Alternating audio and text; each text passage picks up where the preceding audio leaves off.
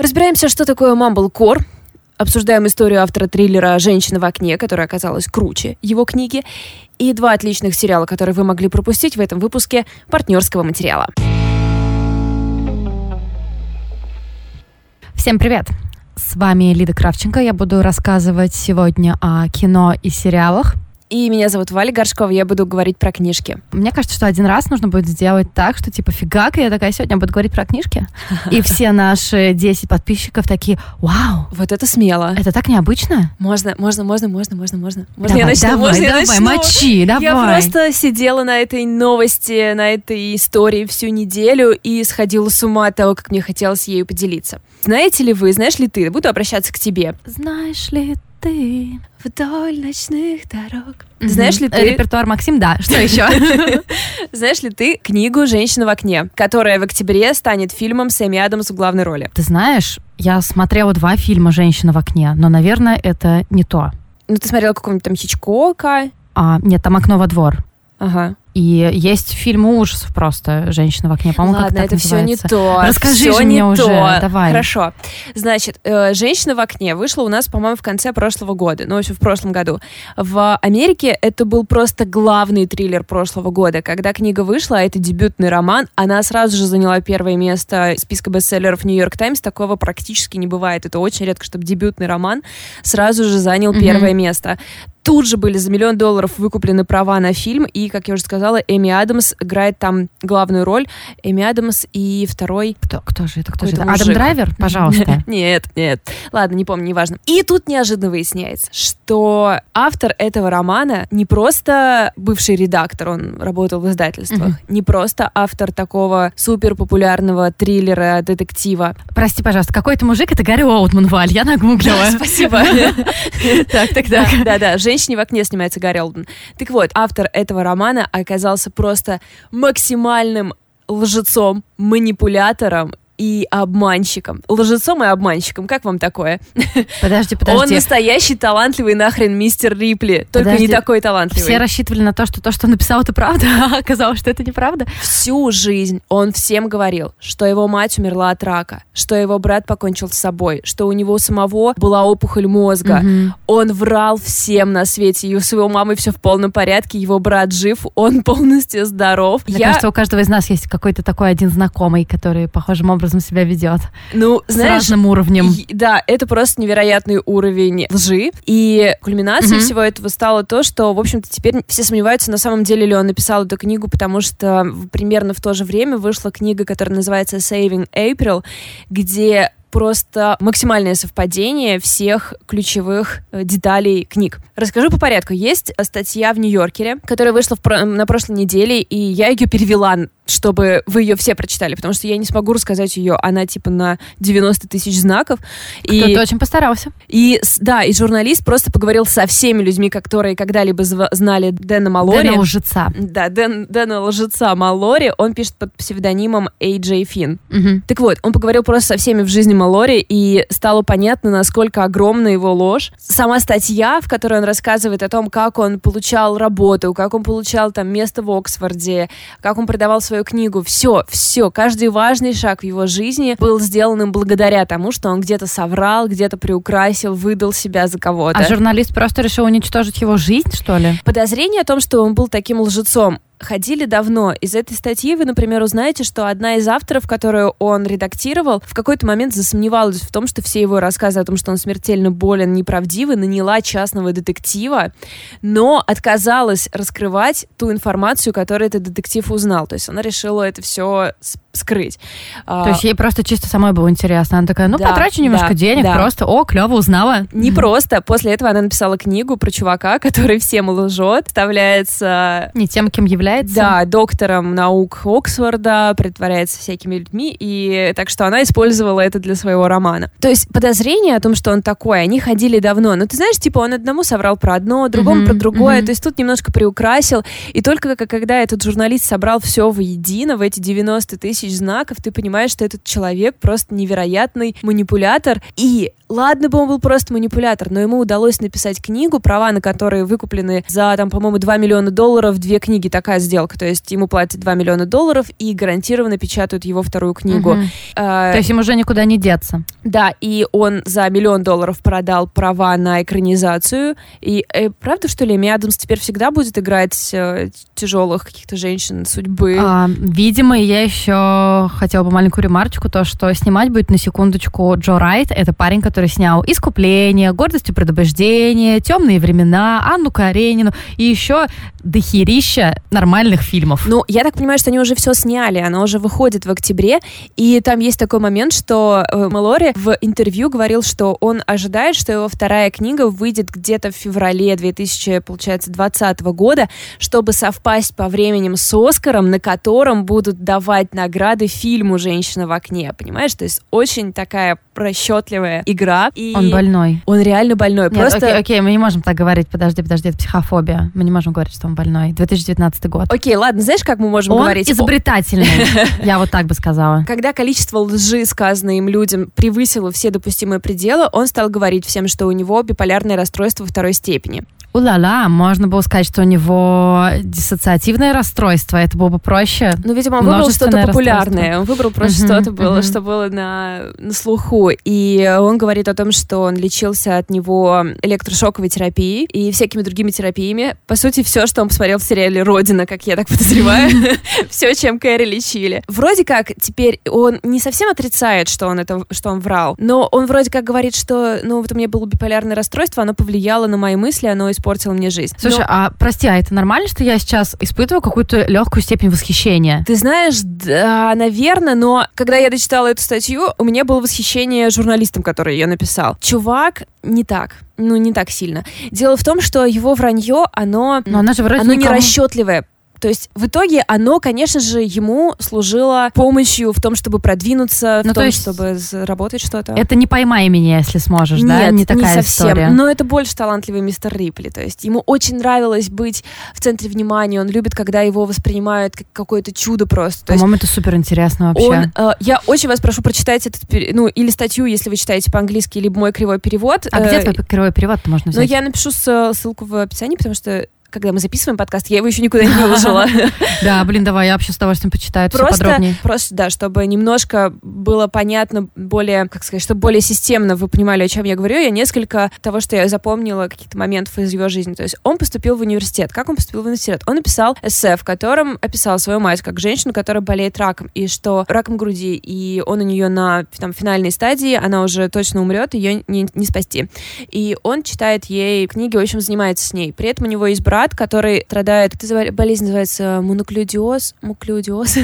я, помню первый конец, а Я тоже помню, я... что Мона и Ос. Да, да, да, в серединке я путаюсь. В общем, вот этой болезнью, плюс у него отста- а, отставание в развитии, Мгм. и он как бы брата тоже нянчит. И вот на фоне этого он, значит, подает свое заявление в университет, Оксфорд его принимает. А, слушай, наверное, как-то странно, что я сейчас принялась его защищать, но мне просто нравятся такие чуваки, точнее, истории таких людей, которые действительно, у которых очень яркое воображение. Ну, Мгм. то есть, это же все еще надо придумать, понимаешь? И это надо еще быть убедительным. Ну да, конечно. Ну, то есть, пон- Ну, а. это, это как... Ну, слушай, это, мне кажется, все равно что-то нездоровое. Это Понятное дело, что ненормального это- человека. Не, не, понятно, что это не образец для Мгм. подражания. Мне нравится именно как история. Ну да, По-моему, да, это супер возможно, возможно.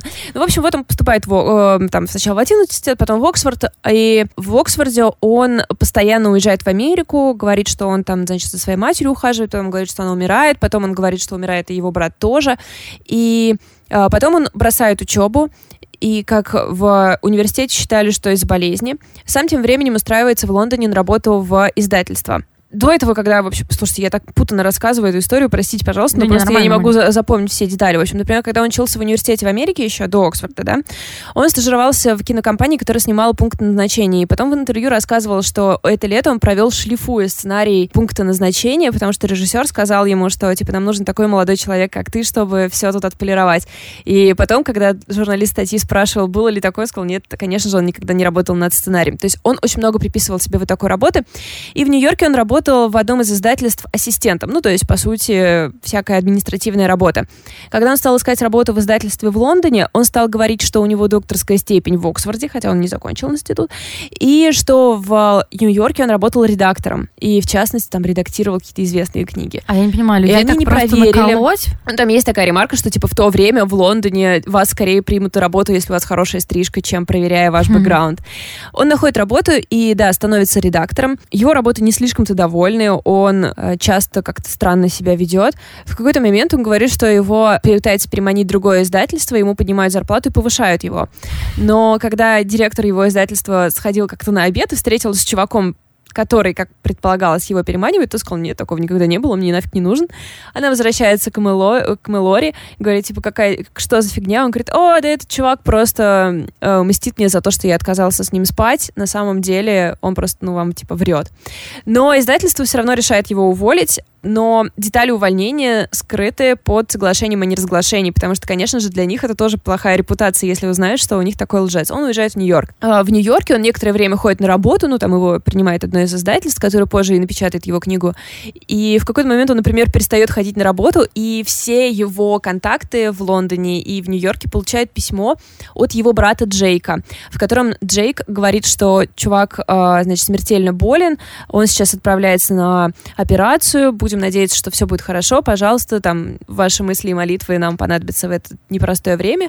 В течение там нескольких месяцев а, они получают письма от этого Джейка, и там автор статьи очень интересно проводит параллели между стилем письма типа его брата и Мгм. стилем письма самого Хм. Дэна, и очевидно, что эти письма пишет сам Дэн. И как, если вы прочитаете эту статью, это просто поразительно, насколько они, как сказать, детальны. Потом он возвращается на работу, некоторое время ходит в кепке, но в целом люди отмечают, что он никак не изменился, там, типа, не похудел, не побледнел, по-прежнему выглядит шикарно. А, кстати, он выглядит шикарно.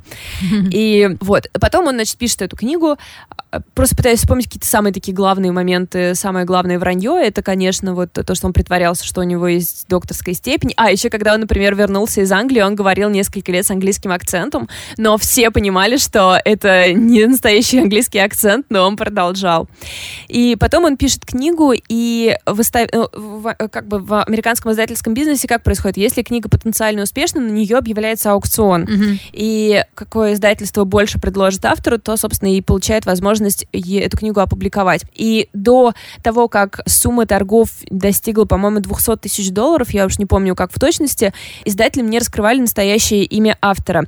После 200 тысяч им наз- назвали, кто автор книги, и половина издательств отказались. Ничего себе. То есть, как бы, слушок, вот этот вот ощущение, что он какой-то парень-то нечистый, оно было. Но в итоге эту книгу издало издательство, в котором он работал. Параллельно а, с тем, как выходит его книга, да, так он и выглядит, супер горячий парень.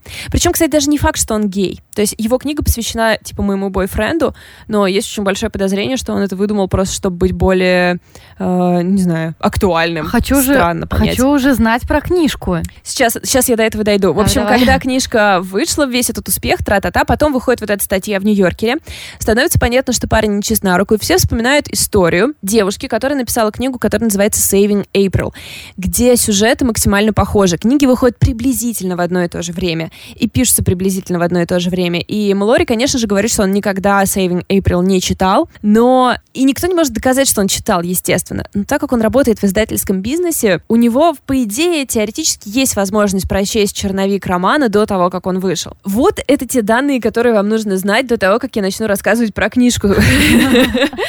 А, Я вас очень прошу прочитать этот, а, ром- а, эту историю на английском, если вы можете, и на корявом моем русском, если вы Нью-Йоркер, да? захотите. Да, в Нью-Йоркере. Я все Мгм. ссылки оставлю. И еще одну статью в Нью-Йорк Таймс, где как раз исследуется сравнение книг «Saving April» и «Женщина в окне». Теперь про женщину в окне. Этот роман стал таким своеобразным продолжением вот этой темы, которая поднялась с Gone Girl, с исчезнувшей, потом с девушкой в поезде. И здесь, в общем-то, то же самое. Не совсем надежный рассказчик от женского лица, насилие и в таком духе все. Главная героиня Анна Фокс. Кстати, вот еще интересный момент. Он выбирал псевдоним для себя, чтобы он был коротко, ну, чтобы он писался коротко, Мгм. чтобы красиво смотрелся на обложке, а имя главной героини он выбрал максимально удобное для перевода на другие языки. А, То есть ты думаешь, это все настолько? абсолютный расчет, да. Анна Фокс страдает агорафобией, она не может выйти из собственного дома. И, соответственно, ее развлечение — это следить за соседями и напиваться. Она всегда пьяная, она всегда путает свои таблетки, которые ей прописывает врач. И она наблюдает за своими соседями, и в какой-то момент она видит, что кто-то убивает жену ее соседа ну, соответственно, Это ее же соседку. как бы девушка в поезде, алкоголичка, которая случайно видит убийство. Да, да. Но здесь как бы все вот так выглядит. Потом, значит, она начинает понимать, что, скорее всего, и сын их в опасности, пытается их спасти. Ей никто не верит, поскольку она сумасшедшая алкоголичка. И в итоге, ну, там происходит некий твист.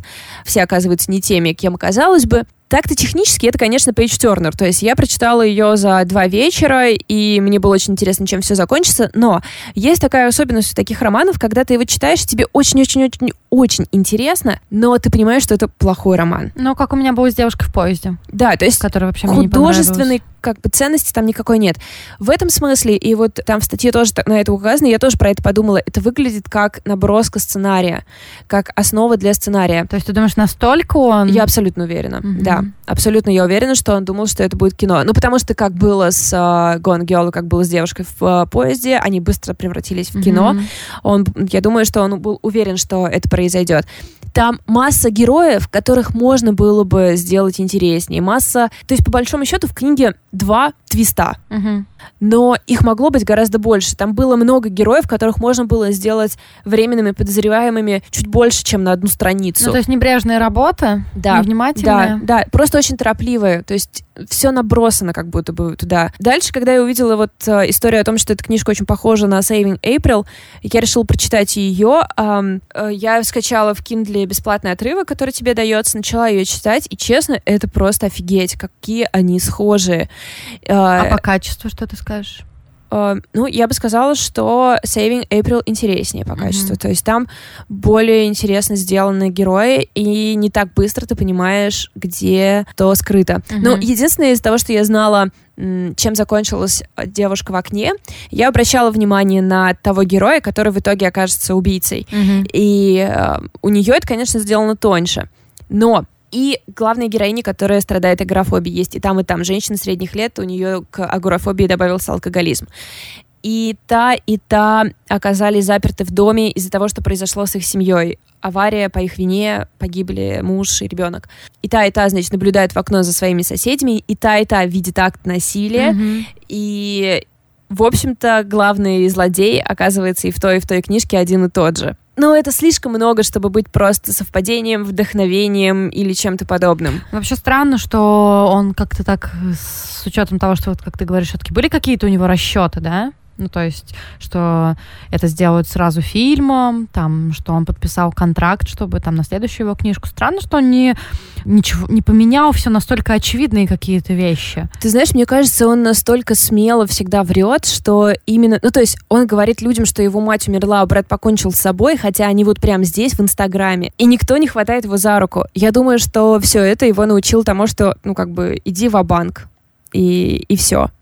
И главное, у его книги было гораздо больше промоушена. Многие одно время считали, что это Saving April скопировано с э, его романа. Блин, вообще, вообще очень жалко. Так получилось этой писательницей, которая написала Saving Конечно, April. да. Просто Очень многие очень сейчас, обидно. очень сейчас многие, но эта история вот прям свежая, она была 14 февраля, вышла, вышел материал, и я думаю, что мы сейчас еще увидим какие-то последствия, а главное, на вот женщину в окне, вот эти блерк, блерп, как называется, вынос на обложку, там цитаты свои дали Стивен Кинг, который назвал ее unputdownable, Мгм. типа не отложить Мгм. в сторону, Мгм. пока не Мгм. читаешь.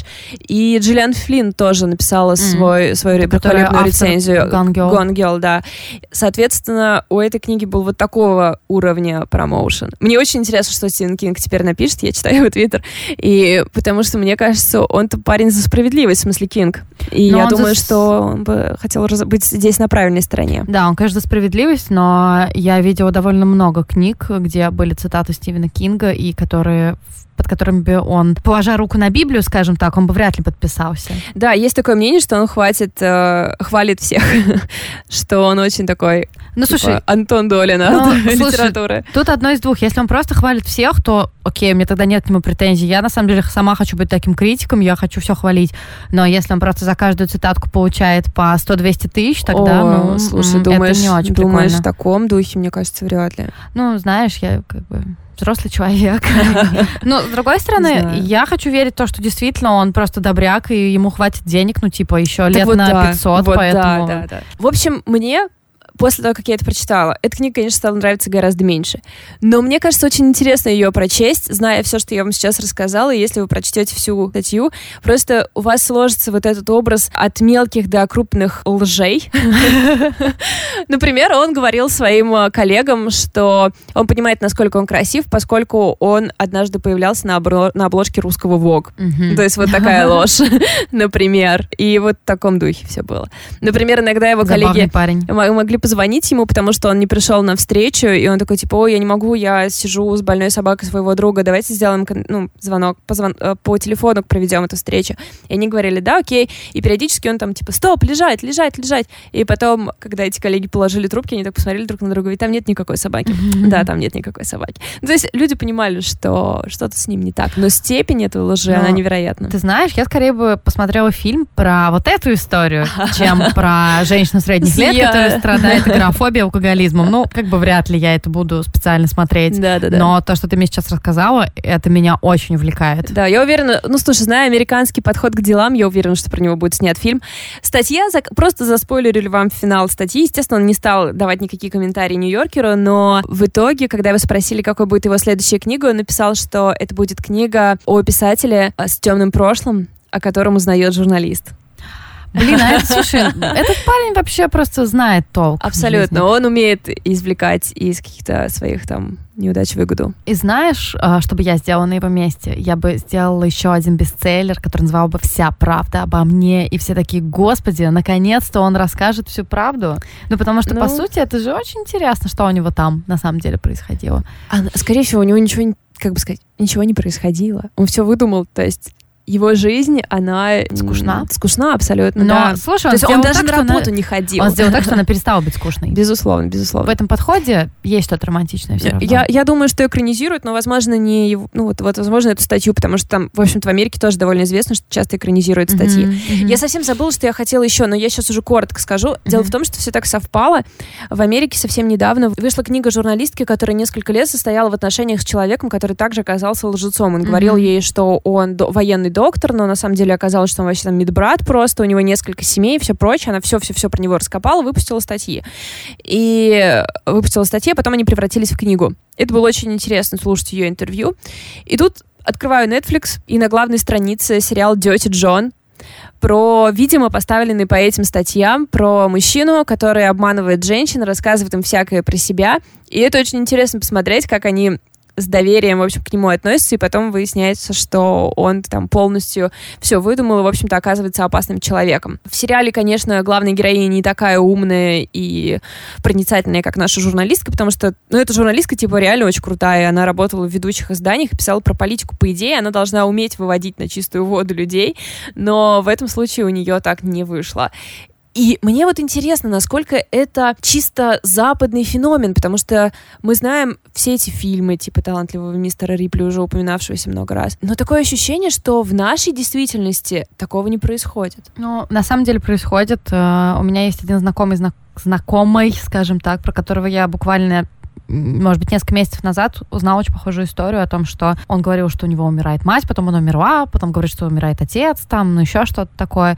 Ну, и там какие-то... Я не знаю просто точно, это не моя история, как бы, но вот примерно там был какой-то такой вектор. И, и что выяснилось, что все живы? Да, конечно, и что как-то он там возвращал свою девушку или что-то что подобное.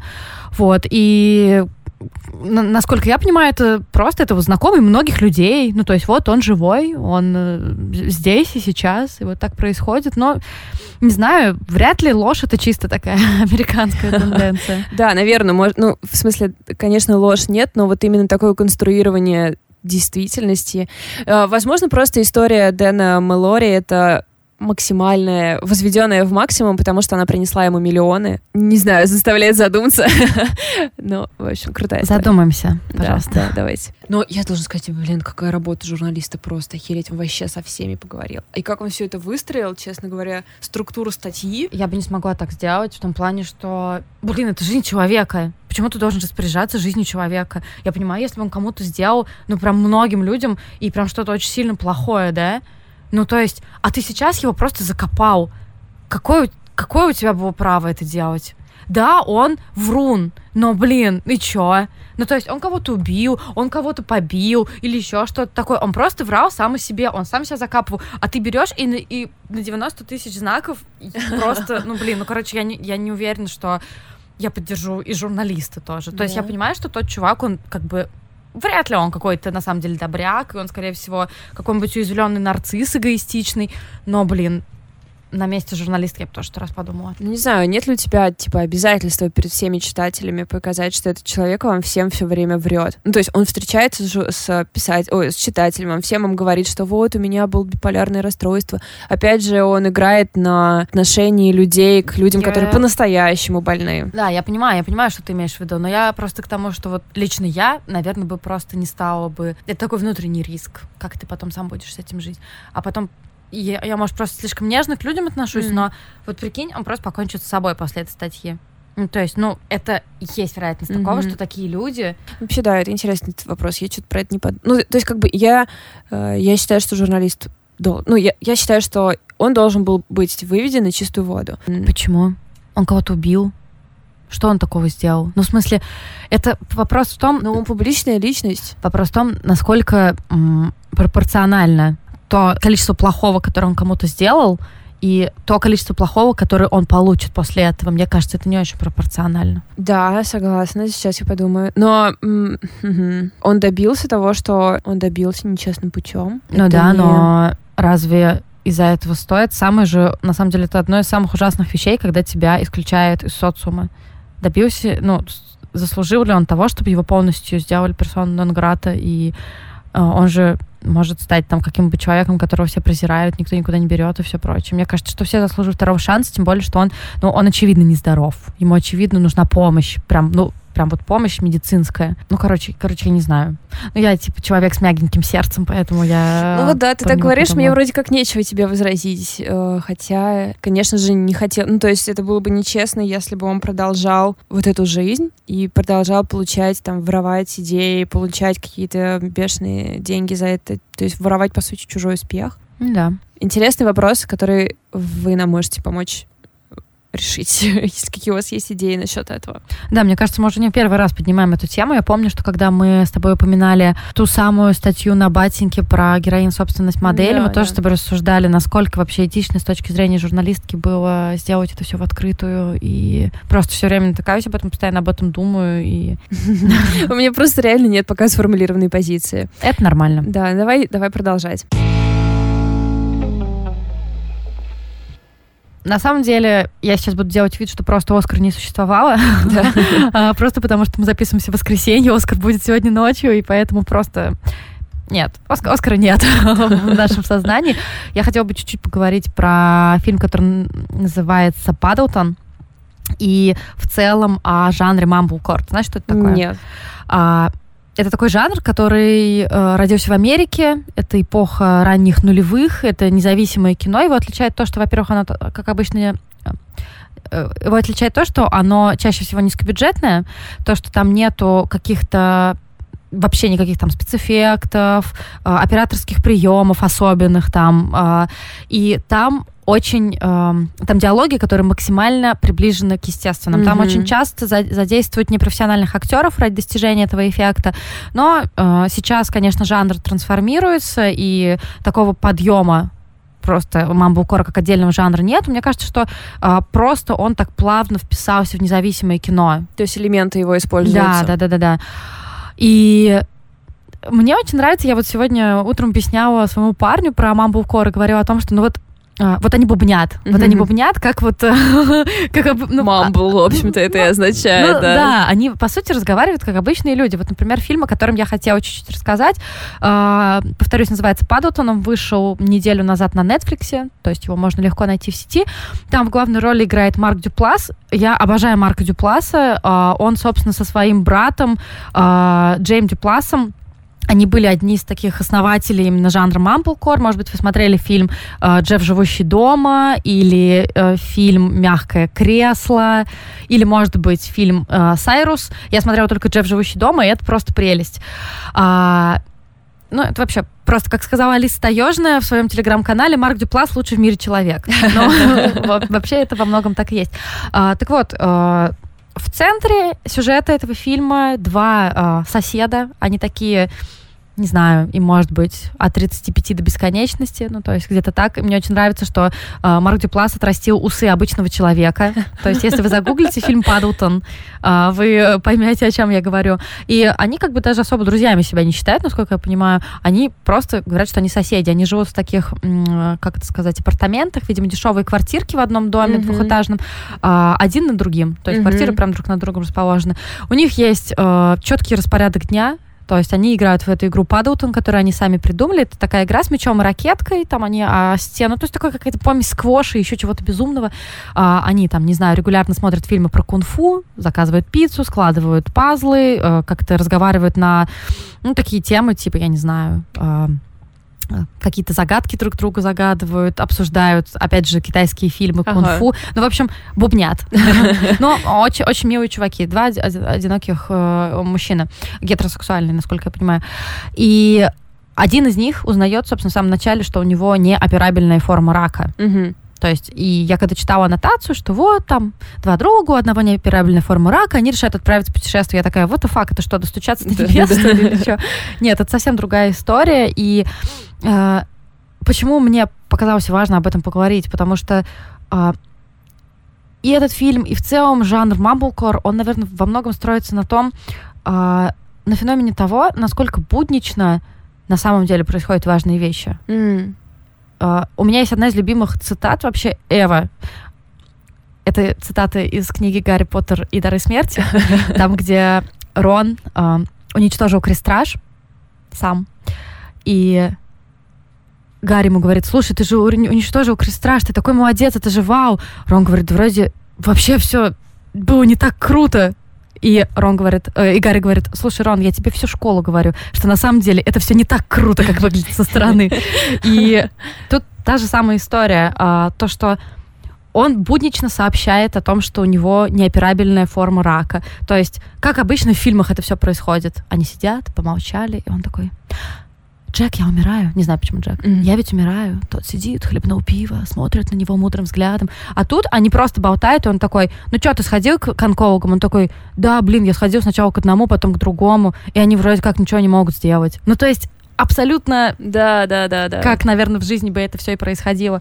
И фильм жутко трогательный на самом деле. Он грустный, но потому что понятно, чем все дело закончится, но он такой очень трогательный, очень жизненный. Не сказать, что это какое-то что-то великое, но это, это, это ужасно мило.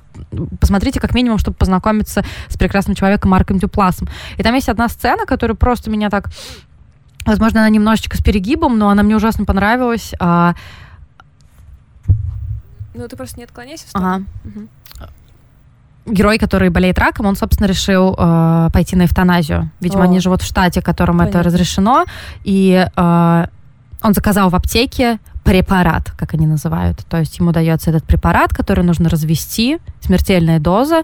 Ему дается э, средство против тошноты, чтобы его не стошнило, и средство против тревожности. И это все ему выдают в аптеке абсолютно спокойно. Это тоже меня, конечно, поразило.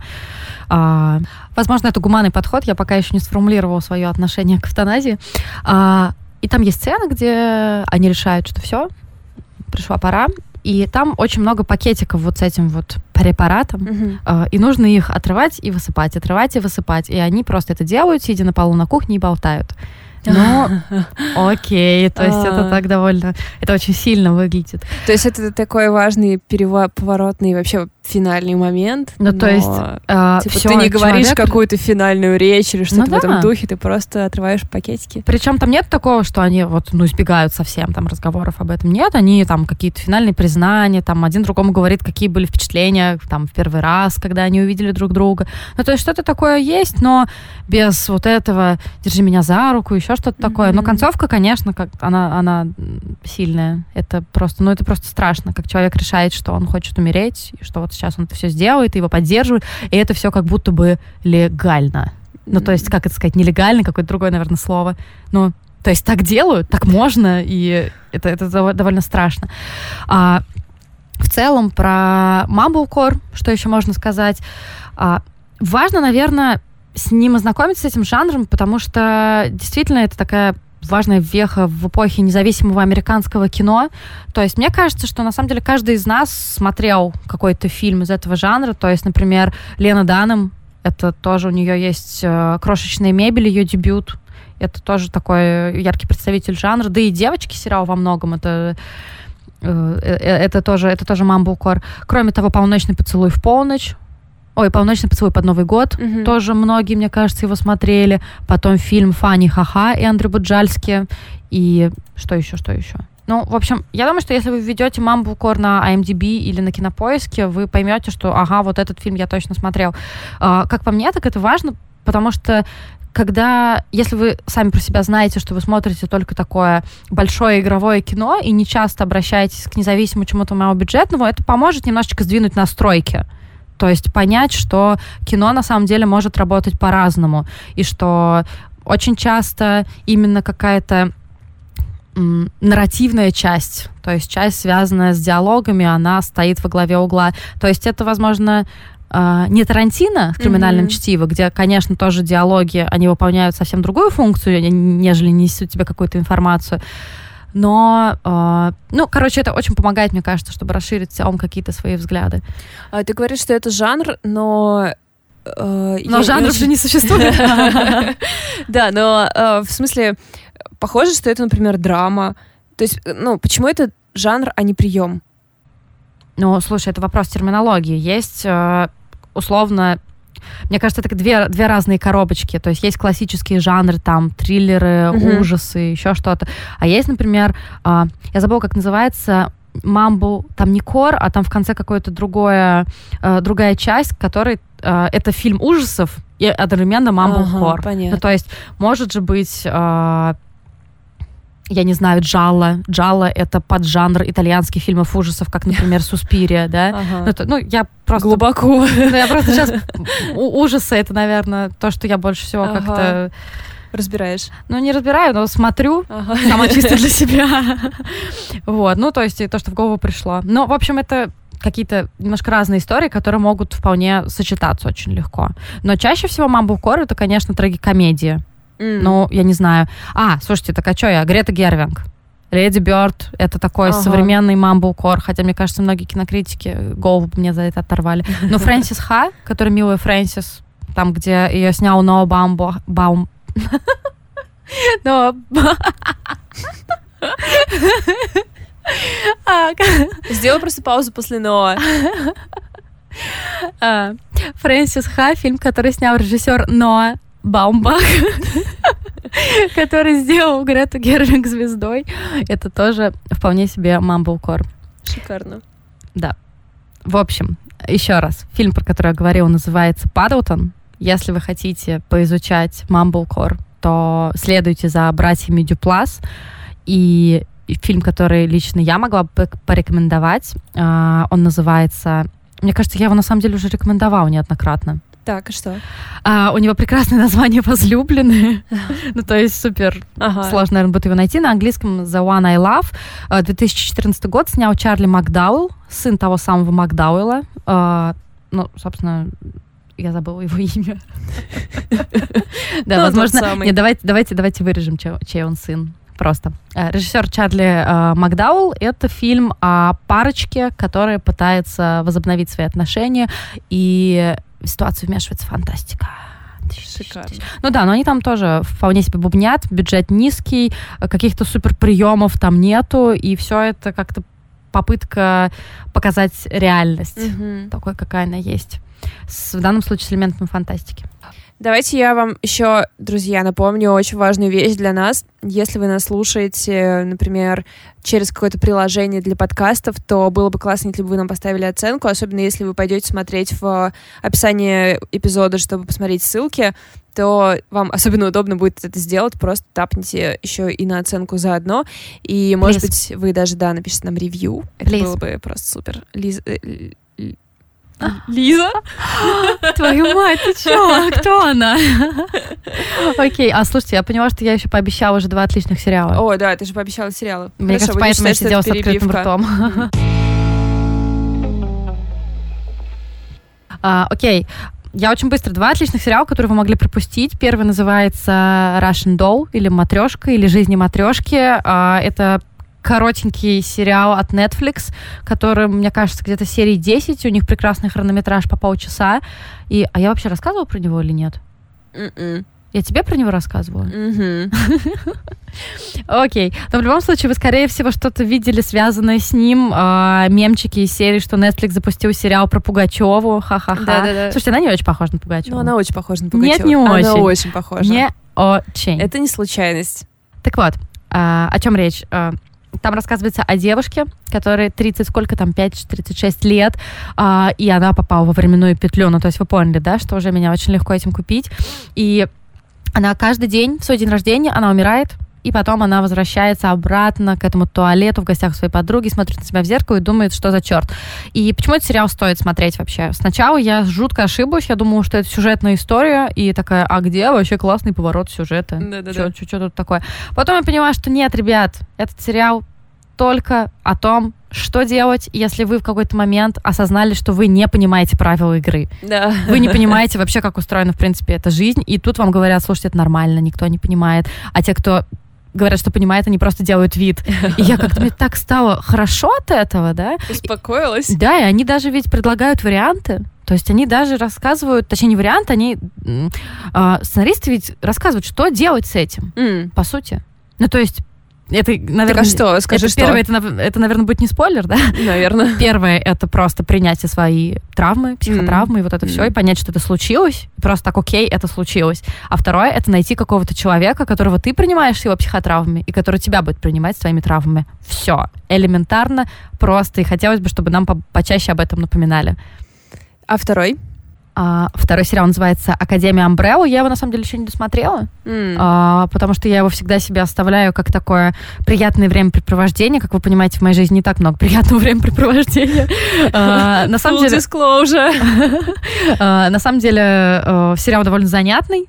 Там Он рас- же по комиксу, да, да? да, да, он по комиксу. Я, к сожалению, комикс не читала, но мой дружочек, который очень хорошо в комиксах разбирается, сказал, что ну там вообще все пожестче еще. В комиксе пожестче? Да, да, да. Типа М. надо сначала комикс, но я так нет, нет, я не хочу, мне не нужны спойлеры, я не готова читать комиксы, и сериал это мой формат. И там рассказывается об эксцентричном миллионере, который зафиксировал феномен, когда по всему миру а, в каком-то там 80 каком-то году а, там 30, что ли, или 20 с чем-то женщин внезапно родили детей с учетом того, что с утра они еще не были беременными. Шикарно. Да. А ты не начала, да, его еще смотреть? Нет, еще тоже. Но я тоже откладываю его на какой-то момент. Мгм. И этот эксцентричный миллионер объездил весь мир, а, чтобы усыновить этих детей. У него получилось усыновить только 6 там, или 7 человек. Интересно, а с остальными что случилось? Матери такие, ну ладно, заберу себе. Ну, типа, да, наверное. Прикольно. Ну, а что? А что бы ты сделала? Я эксцентричный миллионер, ну, конечно, забирай. Я вообще не планировала это все. Ну так, не знаю, это вроде как странненько, ну хорошо. Ну да, но чувствовать себя там Марией Магдалена, кем-нибудь еще. Неправильная библейская отсылка сейчас была. Ну, окей, другой Марии. Так вот, и там рассказывается о том, что он сделал из них команду супергероев, и там прошло там сколько-то, 20 лет, он умирает, они все воссоединяются в его доме, разумеется, они все ненавидят и его, и друг друга, и как там вообще что с ними происходит? Как вам такая завязка? Неплохо. Мне на самом деле понравилось. Я посмотрела полторы серии. Довольно интересно. Единственное, что каждый раз, когда появлялась Эл- Эллен Пейдж, просто хотелось пальцем тыкать в экран и кричать, она плохая актриса. Скажите ей, что она плохая актриса. Ну, слушайте, реально, она очень плохо играет, и она, но она милая, и поэтому я тычу пальцем в экран в два раза меньше, чем могла бы. А, вот, два приятных сериала, с которыми вы можете коротать свою жизнь. Так что у вас есть, у вас есть, по крайней мере, план на эту неделю. Спасибо, что слушали нас, и давайте обсудим в комментариях. А, У нас, наверное, самые активные комментарии в нашей группе ВКонтакте. Вы можете ее найти, она так и называется «Партнерский материал». И давайте обсудим этот интересный вопрос, который у нас возник, собственно, во время подкаста. А, Стоило ли разобра- разоблачать Дэна Малори, или стоило бы разрешить ему продолжать все это делать, чтобы не разрушать его жизнь? Да, вообще, э, расскажите нам, э, как вам эта история, расскажите, э, смотрите ли вы вообще фильмы, которые мы вам рекомендуем, читаете ли вы книжки, Я не верю, пожалуйста. что я готова к ответу. Я готова, я готова. Делитесь, пожалуйста, своими впечатлениями, давайте обсуждать, очень хотим обратной связи. Всем пока, обнимаем, пока. До следующей недели.